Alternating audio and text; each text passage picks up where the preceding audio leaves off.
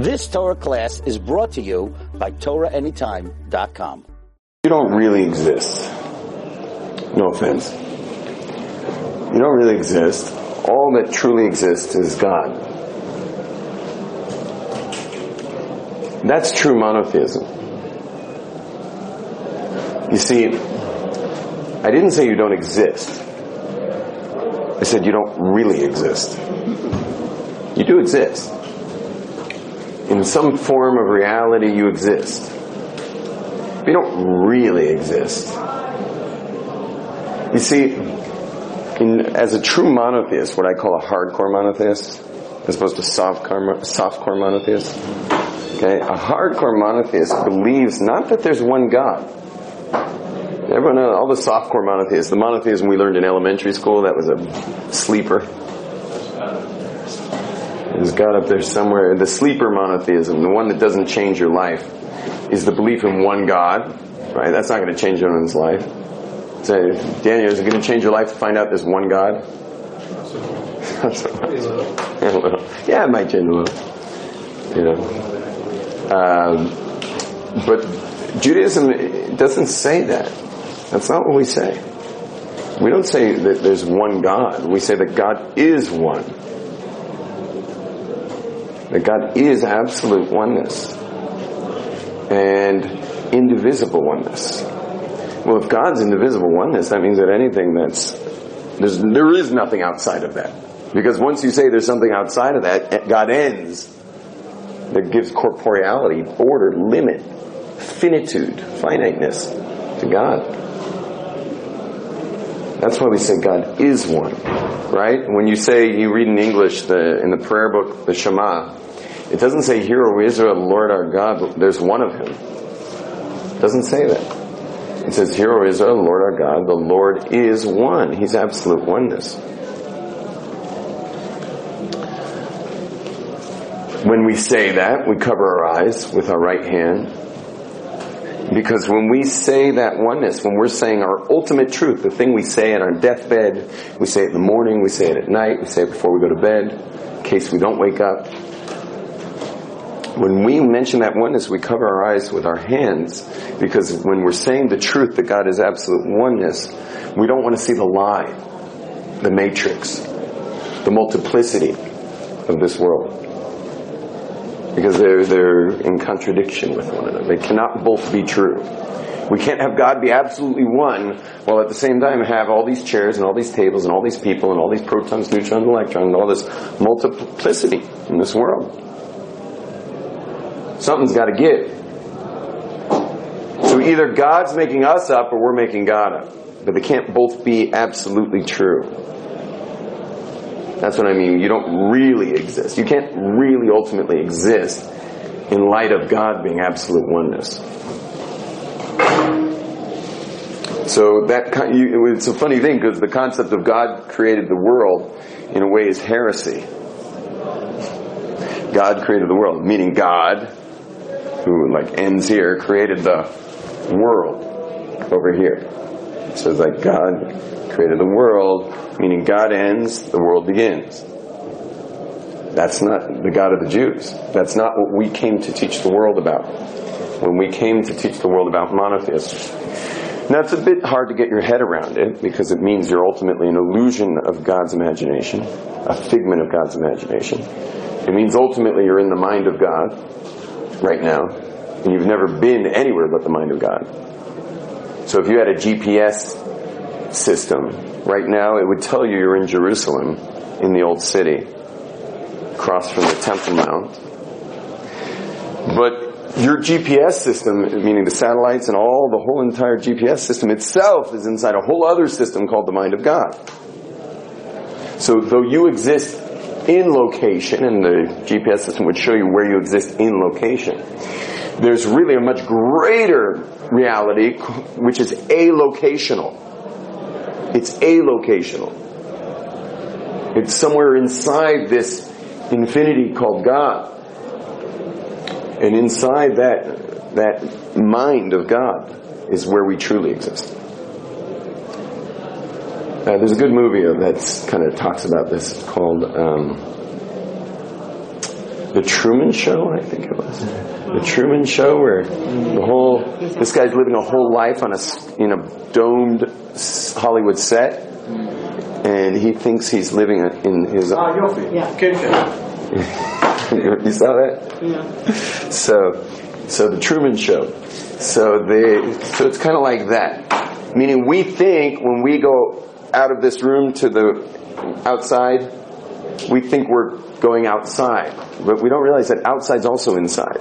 Anywhere you've ever been, the Himalayas in India, the Swiss Alps, Vietnam, Los Angeles, New York, England, South Africa, it's all within the mind of God. So is Mars, so is Jupiter, so is every galaxy. Nothing's ever left the mind of God. The whole expanding universe is inside the mind of God.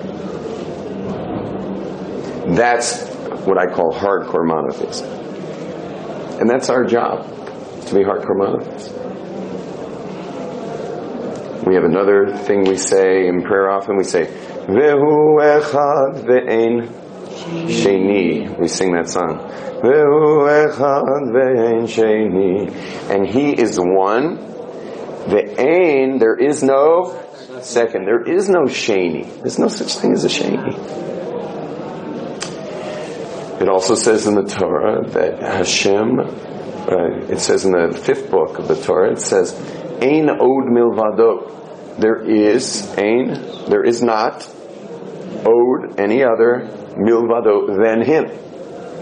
So the Torah is telling this over and over again. And this isn't like some idea that Rabbi Glaser is coming to put on you, that we don't believe we have imperative existence, but rather that God is the imperative existence.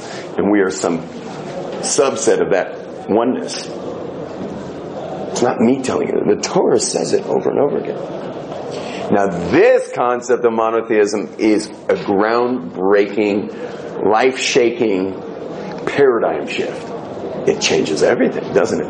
Think about it. I mean, you're part of God. Not that God has parts, so it really gets out there, but somehow you're within God. It changes everything. I'm married to God in the form of my wife. I better treat her nicely. I do not raise my voice to my wife. My children are ultimately, from what we're talking about, they're somehow inside this oneness in the mind of God. They're right now in the form of kids. My kids, but they're not really my kids. They're really God's. And do I have any permission to hurt them in any way? Speak to them however I want? Spank them? I mean, they're... What? You don't withhold the wrath from the child for this one? Yeah, no, they can get a potch until age 5 or 6, 6, 7... Until about 7. 7, they could still get a potch. After seven, that's not going to do anything. It's just taking out one's anger. But they're not mine. I have to treat them with sanctity. I have to treat you with sanctity. I have to be careful of the speech I use. I have to tell the truth. Because what are those sound waves made of if I lie?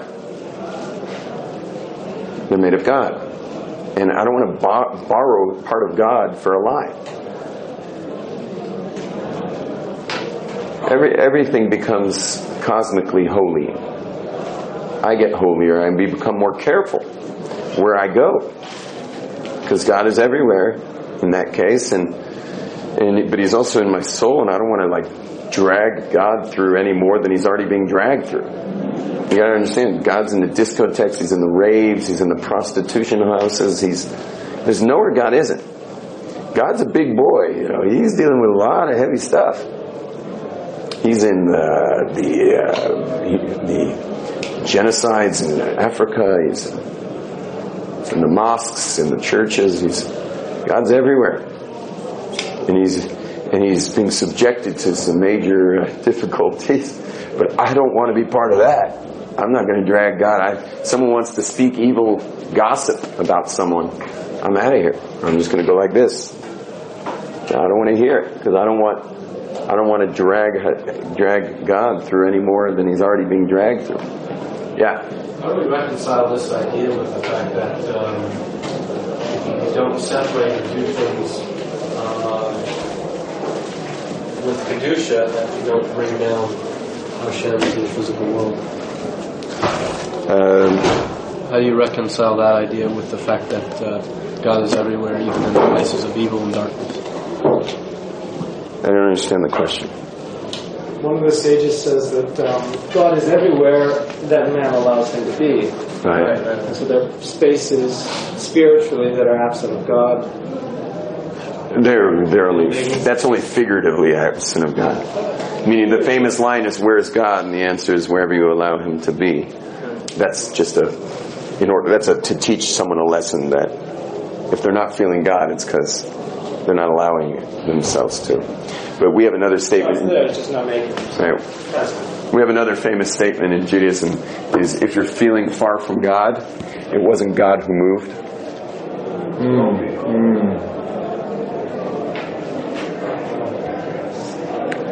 So that's another good one. Another good one is the great Rebbe asked a little kid who turned out to be a great Rebbe too later. It was the Kutzker Rebbe. He asked the Rebbe. He said, I'll give you a dime if you tell me where God is. And the kid said back, "I'll give you two if you tell me where he isn't." That's what the kid said. And I once asked one of my little kids once said, "I don't believe in God." And my two older kids said, "Send her to her room." And I said, they were all little, and I said, to myself, I said, "This is a great opportunity. Thank God she said something. She could have things like that confessed her in a religious home." So I said, "Really, you don't believe in God? Why not?" He says, "Well, I don't see him." A classic, perfect segue into a discussion about God being, all that there is, but you can't. If you saw him, you wouldn't have any free will, which means serving God would be meaningless. Serving a God you can see right in front of your face is a meaningless thing. It's like handing a kid $100 every time he gives you a hug. Those hugs aren't very meaningful after a while.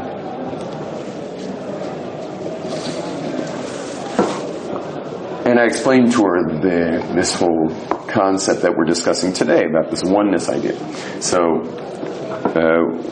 one day I asked the kids why you can't see God. You know what she said? That same little girl, she was 4 years old a year later. I asked the kids, she said at 4 years old, so my question was, "Why can't you see God?" And she said, "Because if you could see God, you wouldn't see anything else." And that may be over everyone's heads here. But what that means is the only reason you see everything else is because God's, so to speak, veiled himself into physical reality, so you won't see him, so you'll have free will and your choices are meaningful, therefore. But if you were to see God, you wouldn't see any of this. All you'd see is God, but you wouldn't have even a you to experience God with. Meaning the only reason you have a you is because of God being filtered, so to speak, out of the creation, so that there is a creation from which to relate to God with. Is this making sense? Mm-hmm. Yeah? You guys are from Sedona, that doesn't count. I'm asking the rest of the group. They're from a highly spiritual town. You guys heard of Sedona? It's a town basically dedicated to spirituality in Arizona. Is that right? Yeah. Is it still that way, or has it gotten commercialized a little bit? You find your both parts, but it's highly spiritual. Highly spiritual. Even the commercialization's probably of a spiritual nature. Yeah. Okay. You can buy a bottle of it. Vortex in a bottle. Bottle of spirituality or bottle of Sedona? Both. They're both available. So, okay. Okay, but this isn't our point. The point is as follows. Given the oneness that we've talked about, this was all an introduction. This was just an introduction. You guys thought this was a class about God? Mm-hmm. This isn't a class about God. This is a class about insanity. And the insanity is that we think we exist as individuals. I mean, we do, but in the bigger picture of things, we don't. Yet, how many of us find ourselves miserably analyzing how we're doing at all times? We're totally self-absorbed in this like constant, what I'd call an analysis paralysis of selfhood. When in the bigger picture, you don't even exist. And if you do exist, it's only obviously to serve the oneness. Which means, okay, if you want to be a little selfish, so start feeding yourself Torah. Get filled with Torah.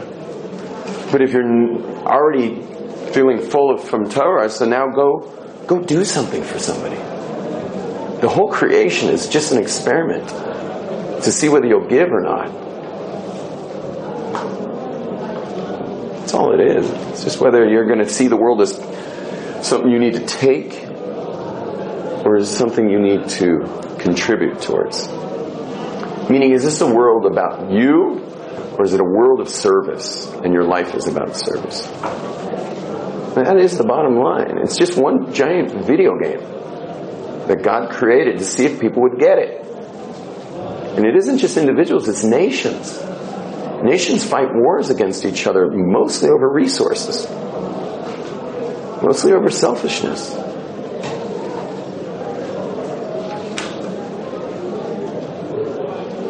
That's the experiment of creation, both on the global level, nation versus nation, and on the individual level. You know what we're like with our individuality?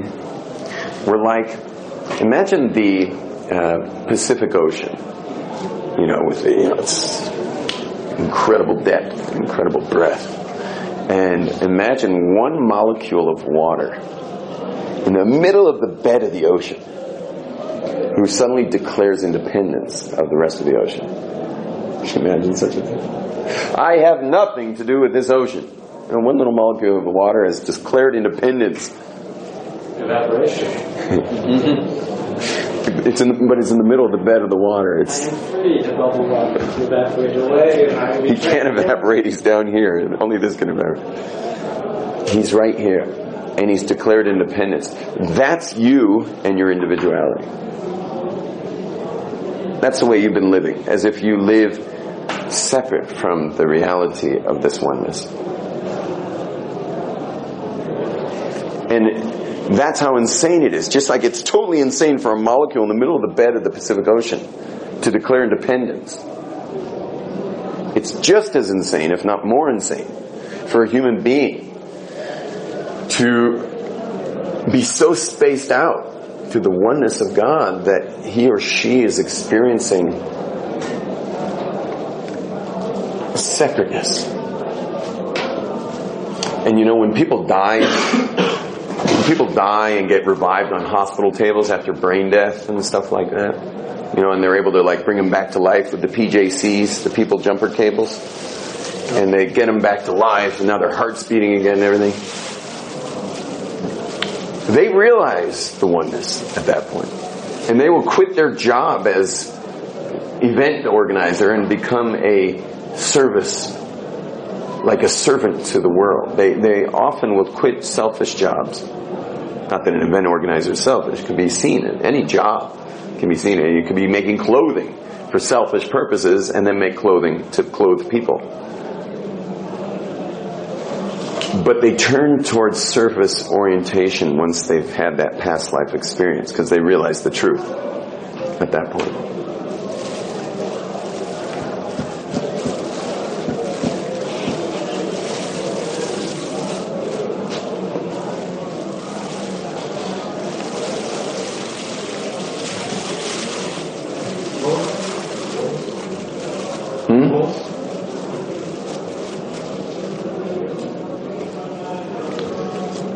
So the question is really about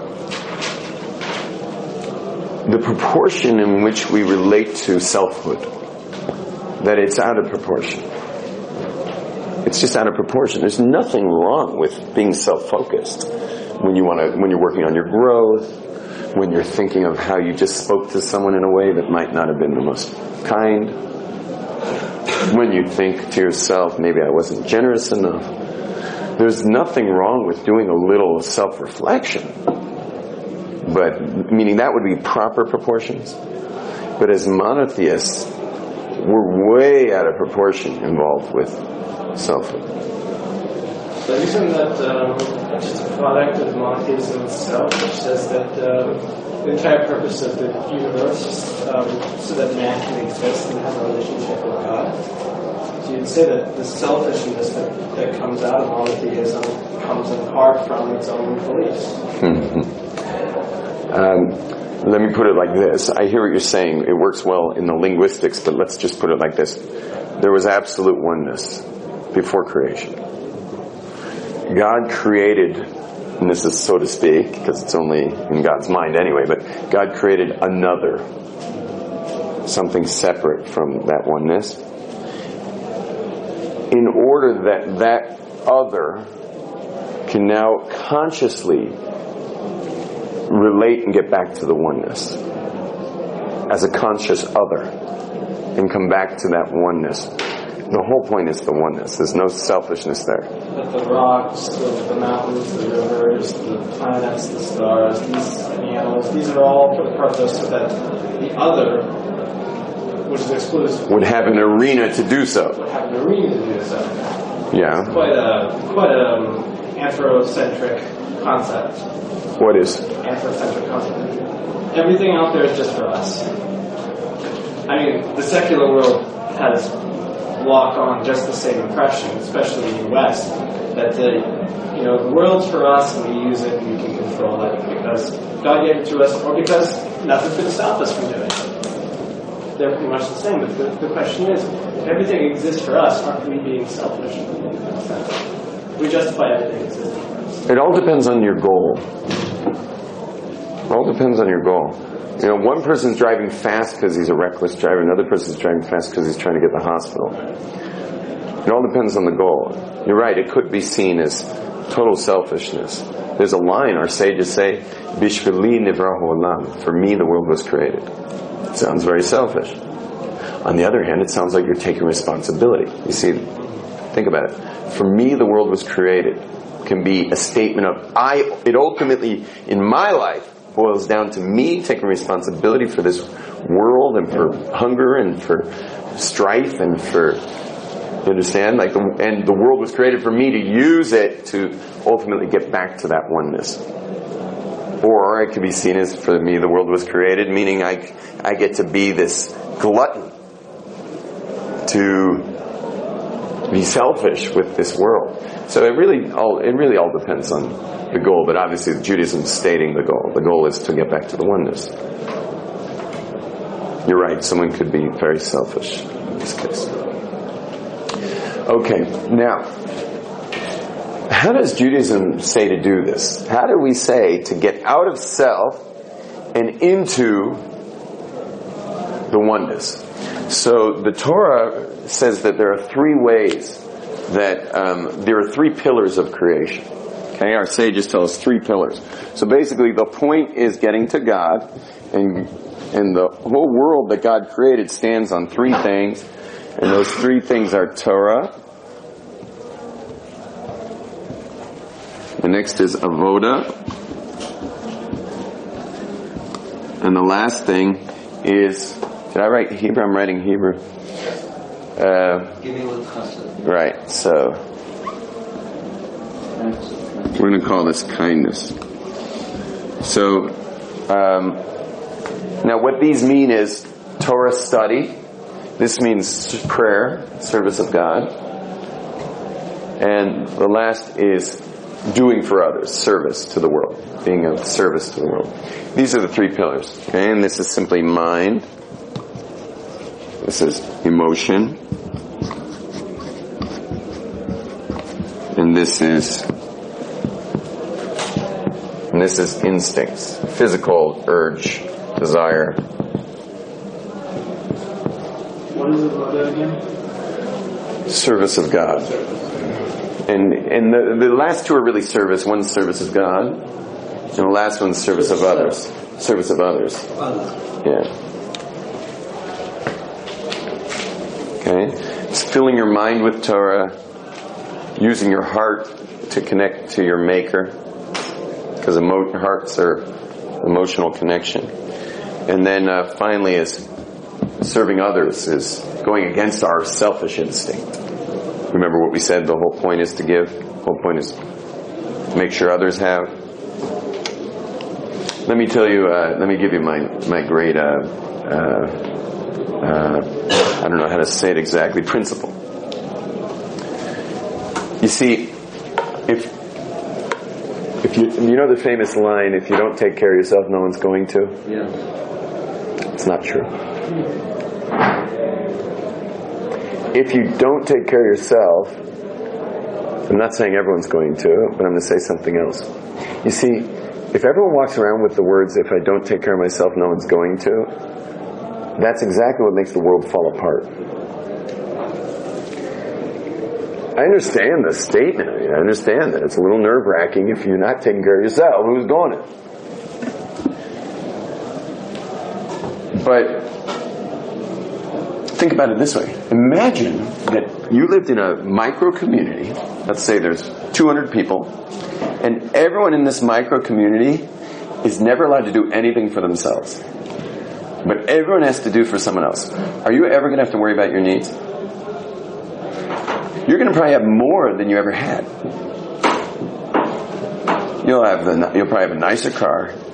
You have 199 people totally bent on you having everything you need. You probably have a nicer car, you probably have a nicer house, you probably have nicer clothes, your laundry will probably be cleaner, your shirts will probably be better pressed. You have 199 people worrying about you. I mean, they're also worrying about the other 199, but that's what they spend their time worrying about. So you're definitely going to be covered by several people most of the time. So this whole concept, if I don't worry about me, who's going to, is crazy, because if we all just decided to take care of each other, you don't have to worry about you, and that's the God model. That is the monotheist model. Remember, monotheism is all, that God is one. Is all there is. And remember the whole video game was to see if you'd give versus take? Well, in the model of everyone taking care of each other, you no longer have to worry about you, and then the world was fixed, and it came to rectification, and then that's ultimately the times of the Messiah. You gotta realize, Judaism's not into Messiah. We're into Messianic era. We don't care who the guy is. We don't care if his name's Fred or Joe or Bill or Bob. We don't care who it is.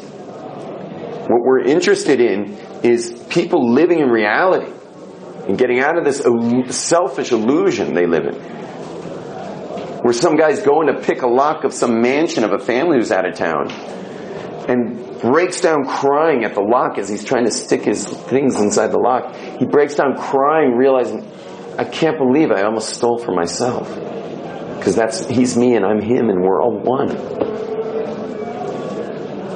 How can you perpetrate evil against another when he is also God?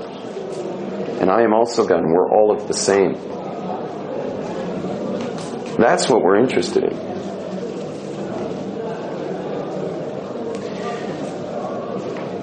This model of reality is the way we're supposed to live. And God is simply waiting. God has a tremendous patience. I mean, he didn't seem to have a lot of patience in the generation of Noah. And do you know what the issue was in Noah's generation? It got to the ultimate of, if I don't take care of myself, no one will. So you weren't allowed to give money, you were not allowed to even lend. Lending was forbidden, according to the law. If he doesn't have enough, let him die. It was classic social Darwinism, survival of the fittest. You know what that's called, by the way, living like that? You're not going to believe what that's called in Hebrew. Check out your Torah. It's actually called, it's going to be funny when I tell you, but it's called Hamas. The word Hamas in Hebrew, I don't know what it means in Arabic, but the word Hamas in Hebrew means financial, cruelty or ruthlessness, financial ruthlessness. And it's called Hamas, and it's enough to destroy the world. And by the way, what other place was destroyed in the Bible? Sodom and Gomorrah was destroyed. And you know why they were destroyed? No hospitality. Right. Same thing. No guests. No guests. Why? Because if you open your home to the needy, it's going to become everyone's going to find out that this is where you can come if you're needy. And the place gets filled with haveless, people who are have-nots. That's exactly what causes God to want to destroy the world. But I know our world is looking very much like that. It's all about you. You know, I think that's what it says on all the Kotex trucks driving around. It's all about you. You know. But we live in a different world. We live in the world of Hashem. You know, there's a great story. I'm not sure where it shows up. I've heard it from so many sources of, you know, the classic heaven and hell scenario in the story. So, hell, this person's brought to hell and wants to see hell. He gets a tour of hell and heaven. So he first goes to hell and he sees the most sumptuous feast has been set up with the most delicious delicacies available. And everyone is dressed in their finest. Except that when you look at the people around the table, they're totally emaciated, like horribly, decrepitly emaciated. Their skin is stuck to their bones, their Skeletor faces.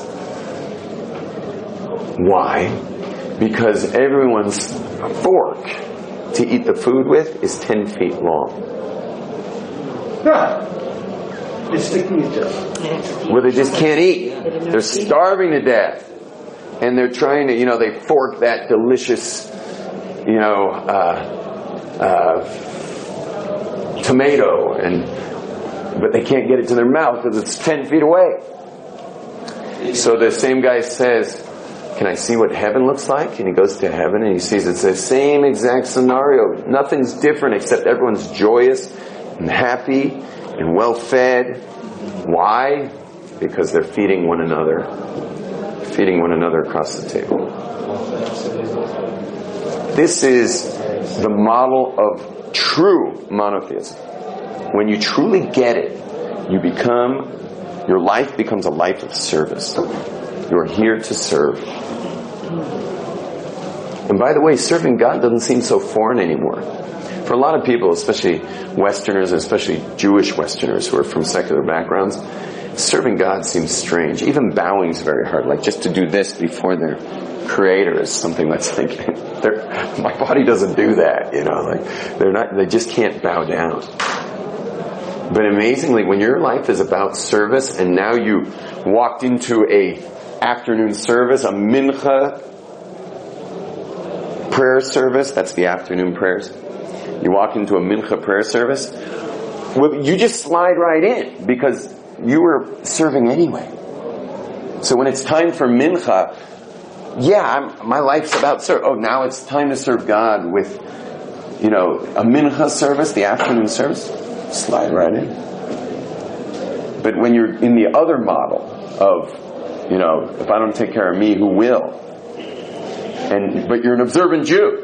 So it's now time for the afternoon service. So now you step up to the plate, you know, and you get in there and you're ready to serve God. You may find that you're only really starting to serve God by the very last prayer of Aleinu LeShabeiach. That's the final prayer. You may find yourself only getting warmed up when it was over. Because how are you supposed to serve God when your life isn't about service, but it's all about you? And not to mention God's like, oh, now it's about service? Where were you the other 6 hours of the day? Serving yourself, weren't you? Now you want to serve me? Let's see you live service.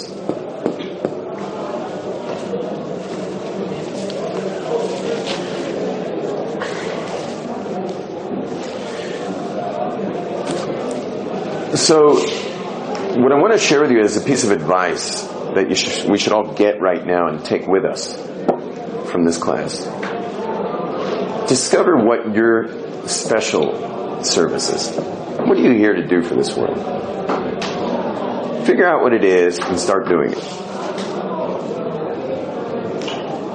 Live for that. Wake up for it in the morning. Go to sleep early enough at night so you have the strength in the morning to serve. But what's your special service? What is the thing you want to put in this world? It might come from a feeling of that you're bothered by a lack of it. And since you're bothered by a lack of it, it must mean that you're here to fix it. Because it doesn't bother the other guy. I'll give you an example. I have a neighbor who was raised in Jerusalem. And he was raised here during times of famine and other difficulties and stuff. So what he hates is people who don't have enough food. So he spends all his time feeding people. He's a good guy to go visit if you're hungry, by the way. Because he'll feed you when you come over. But it's not just that. When the holidays come for him, he cannot sleep at night with the notion that there may be a Jew in Jerusalem or any other city in Israel that doesn't have food on his table, cannot feed their children on that holiday. And any day of the week he feels that way, but a holiday he just can't sleep. So he won't sleep. You know what he does? He spends all night up, every night, and he calls all around the world to raise money. And then when he gets all the money together, he goes out and he buys the staple foods and sets up these boxes. And I was doing it last week. I was filling boxes for him. I brought in a whole group of people from America, and I said, "Hey guys, time for service." And we went in this place, and we started loading the boxes with food. So I'm really his partner in the place, and we have a hall where we, for underprivileged families who have life cycle events like a circumcision or a kiddush or anything like that, we have a hall where we house them. That's also where my seminar is run, which starts tonight. So he can't live without that. Now, here's the thing: is he is so busy feeding people, he never has time to what? Feed himself. No, he feeds himself. He's a nice, jolly guy. He's got a bowl full of jelly there. He never has time to what? Remember the Pacific Ocean? What does he never have time for? Separate. And take care of himself. No, he definitely takes care of himself. What? Serve himself.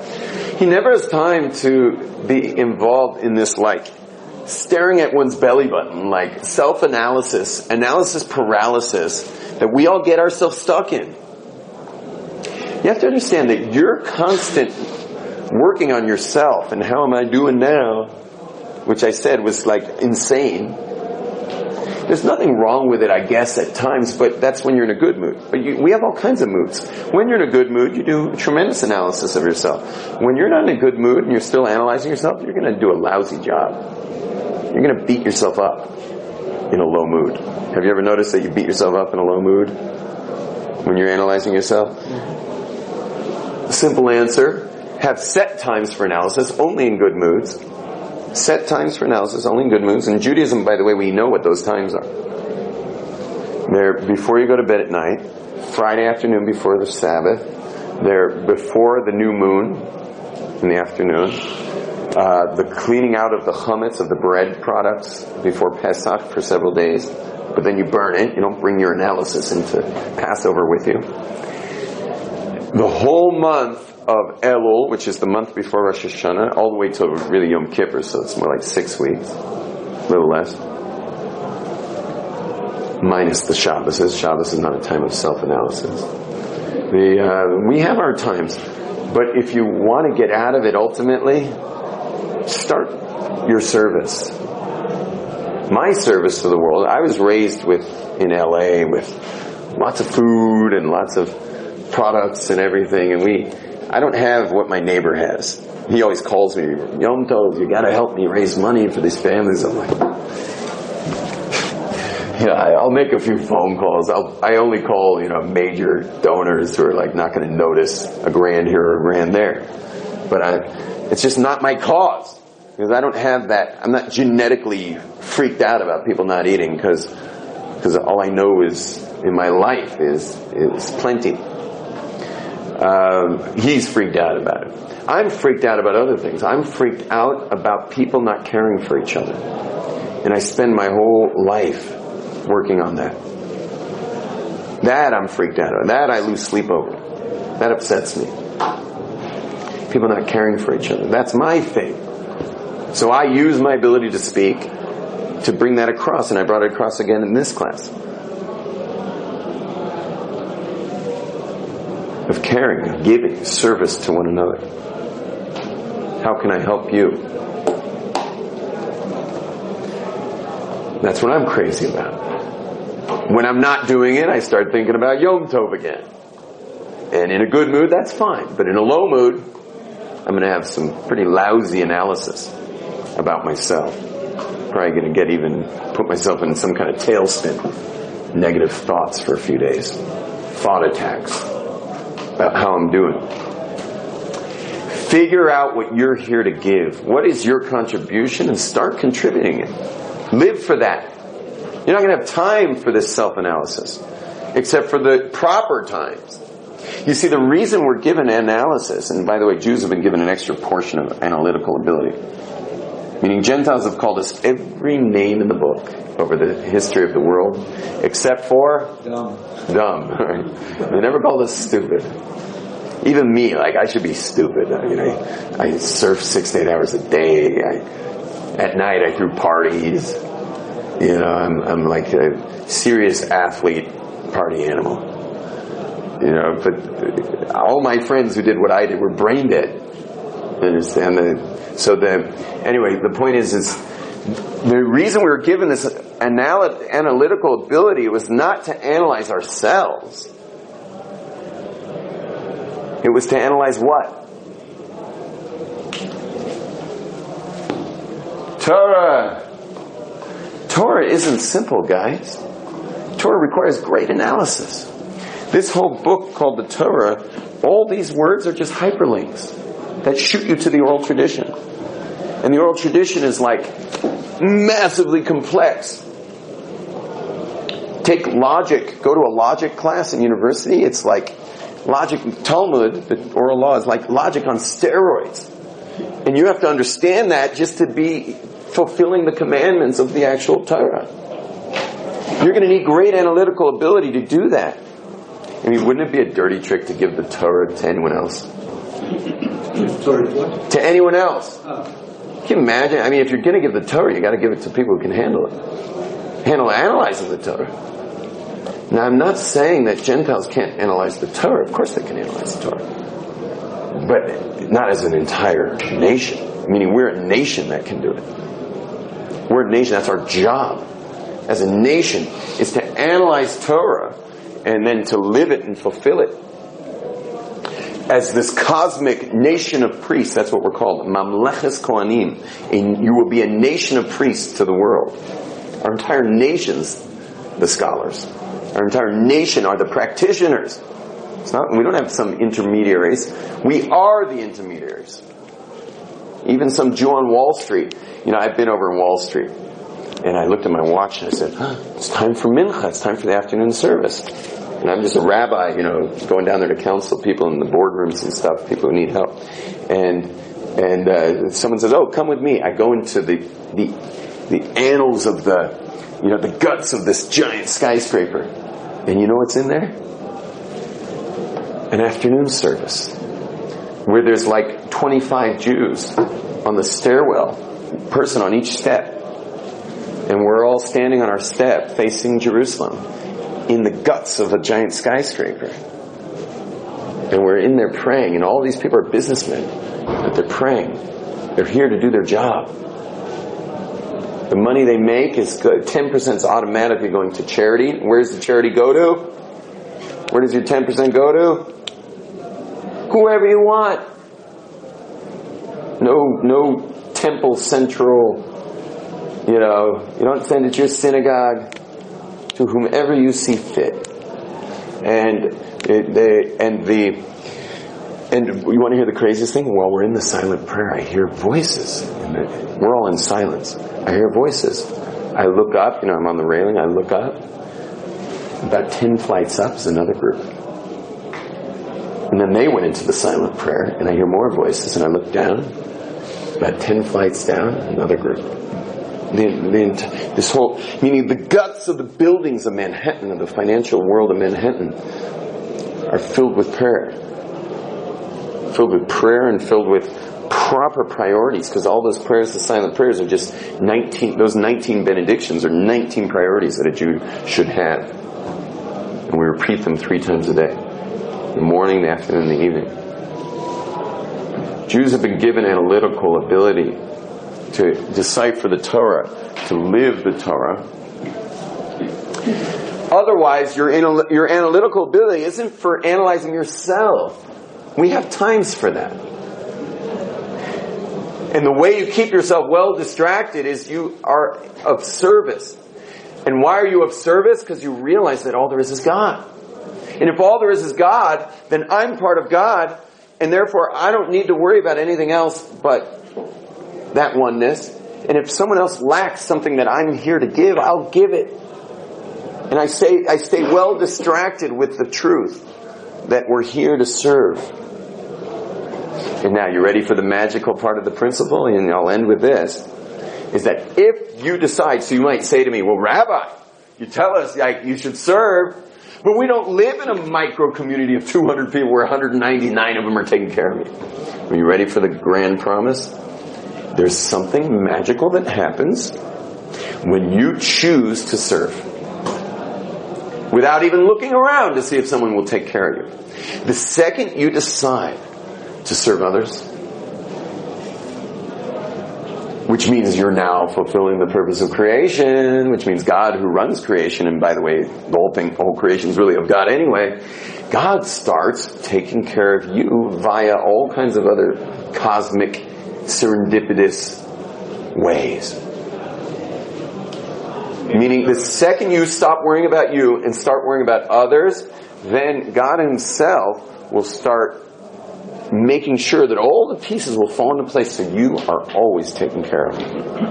It is amazing, and I promise you that. And you can test it out and come back to me and tell me that if you went and started serving others and stopped worrying about number one, but started worrying about number one, the oneness, you will come back and tell me, Rabbi, it was amazing. But I never lack. I never lack because now I'm on God's team. I'm fulfilling the purpose of the video game, which is to get that everything is of oneness of God, and I'm here to serve. And when you do that, which is an act of faith, because you don't have the 199 people saying, don't worry, I'll take care of you. But when you do that as an act of faith and just start serving, you will be cared for. So start figuring out what your contribution is and start fulfilling it. And if it takes money, use other people's money. There's enough people making money in this world, then if you actually had a dream to contribute something to this world, to waste any time working to pay for it would be crazy. If it costs money, not everyone's contribution costs money. But if your contribution is going to take money to organize it and create it, don't spend your money on it. We need someone out there doing it. Use other people's money. There's plenty of people making enough money who would be more than happy to give their 10%. And by the way, why does Judaism say you can give your 10% to anyone? As opposed to some central authority? Because every single person is here to serve. That's a major pillar of creation. Well, if every person's here to serve, so he needs to have his contribution sustained, often financially. So the second you have something you're here to serve the world with, you are now entitled to that 10% of someone else's charity to make sure that it takes place in the world. Because the world is about fulfilling this oneness. Well, every individual has his own contribution. Well, who's going to pay for that contribution? What, are you going to go to the synagogue and say, listen, I've discovered my contribution. You don't mind flowing a little cash this way? You know, the rabbi's going to be like, well, we'll bring it up at the next board meeting. You know? No, the charity goes to each individual. Okay, shalom everyone. Peace. Oneness. You've just experienced another Torah class brought to you by TorahAnytime.com.